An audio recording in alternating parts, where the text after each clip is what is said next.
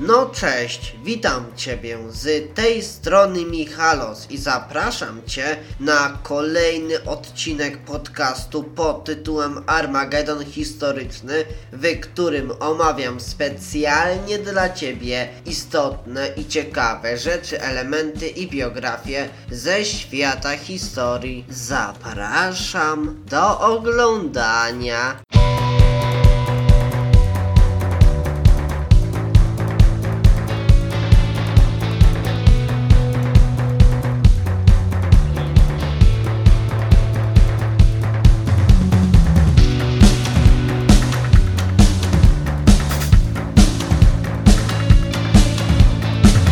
Generalnie w ramach podcastu pod tytułem Armagedon Historyczny rozpoczynamy małą serię pod tytułem Sprawa Polska w czasie I wojny światowej. A tematem tego odcinka będą orientacje polityczne w przededniu I wojny światowej. Komplikująca się w latach 1912-1914 sytuacja polityczna w Europie, a zwłaszcza wypadki na Bałkanach, gdzie krzyżowały się interesy dwóch zaborców, Polski, czyli Rosji i Austrii, obudziły w polskim społeczeństwie nadzieję na konflikt zbrojny między tymi państwami. Zdawano sobie sprawę, że tworzy on okazję do podjęcia nowych prób na rzecz powrotu Polski na polityczną mapę Europy. Wśród polskich ugrupowań politycznych zaczęto rozważać korzyści płynące z powiązania sprawy polskiej z którymś z państw zaborczych. Narodowa demokracja na czele z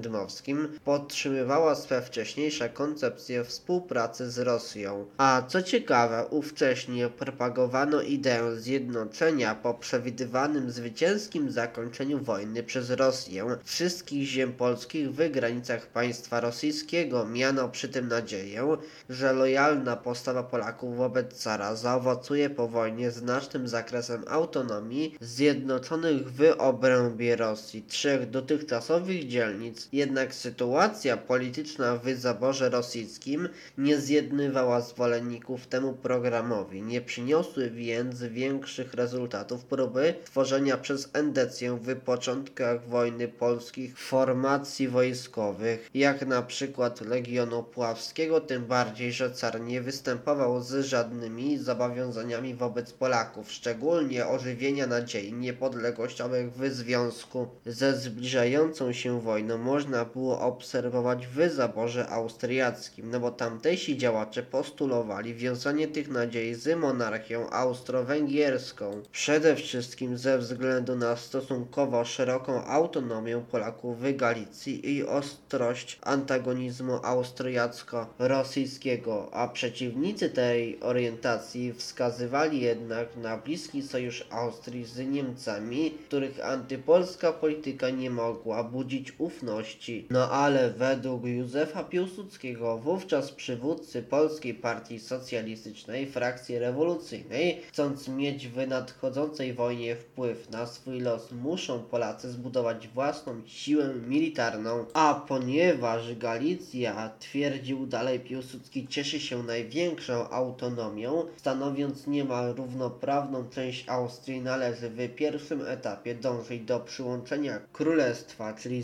zaboru rosyjskiego do Galicji. W związku z tym Józef Piłsudski proponował wkroczenie możliwie silnego oddziału Wojska Polskiego do Kongresówki i pobudzenie jego mieszkańców do powszechnej walki partyzanckiej. Piłsudski nie miał wątpliwości, że Rosja zostanie pobita przez Austrię i Niemcy, te zaś z kolei zostaną pokonane przez zjednoczone siły angielsko-francuskie. Polacy powinni więc w pierwszej fazie wojny stanąć z państwami centralnymi przeciwko Rosji, a w drugiej zaś z Anglią i Francją przeciwko Niemcom. Z programem Piłsudskiego identyfikowała się działająca w Galicji od 1912 roku tymczasowa Komisja Skonfederowanych Stronnic Niepodległościowych, jednocząca różne ugrupowania polityczne stawiające sobie za cel czynną walkę o wolność i niepodległy byt narodu Polskiego. No a zupełnie odmienne stanowisko zajęli polscy komuniści reprezentowani przez socjaldemokrację Królestwa Polskiego i Litwy i zbliżającą się do nich ideowo PPS Lewicę sprzeciwiali się oni kategorycznie idei niepodległości, dowodząc, że sprowadzi ona polski proletariat na grunt szowinizmu i walki narodowościowej, a najaktywniejsi działacze SDKPIL, czyli Adolf Warski, Leon Tyszko, Julian Marchlewski czy Róża Luksemburg agitowali za wspieraniem ruchów rewolucyjnych w Rosji i w Niemczech. No a charakterystyczną ilustracją ich postawy był postulat skierowany do Socjaldemokratycznej Partii Robotniczej Rosji o skreślenie z jej programu punktu głoszącego prawo narodów do samostanowienia. Niestety ten odcinek dobiega już do końca, więc bardzo Cię proszę o udostępnienie i polecenie tego filmu innym osobom za pomocą Wola na Facebooku czy za pomocą innego narzędzia. A tak w ogóle zachęcam Ciebie do zostawienia łapki w górę i komentarza pod tym filmem oraz do zasubskrybowania mojego kanału YouTube, do zaobserwowania mojego konta na Instagramie o nazwie Michal Michalos, a także do zaobserwowania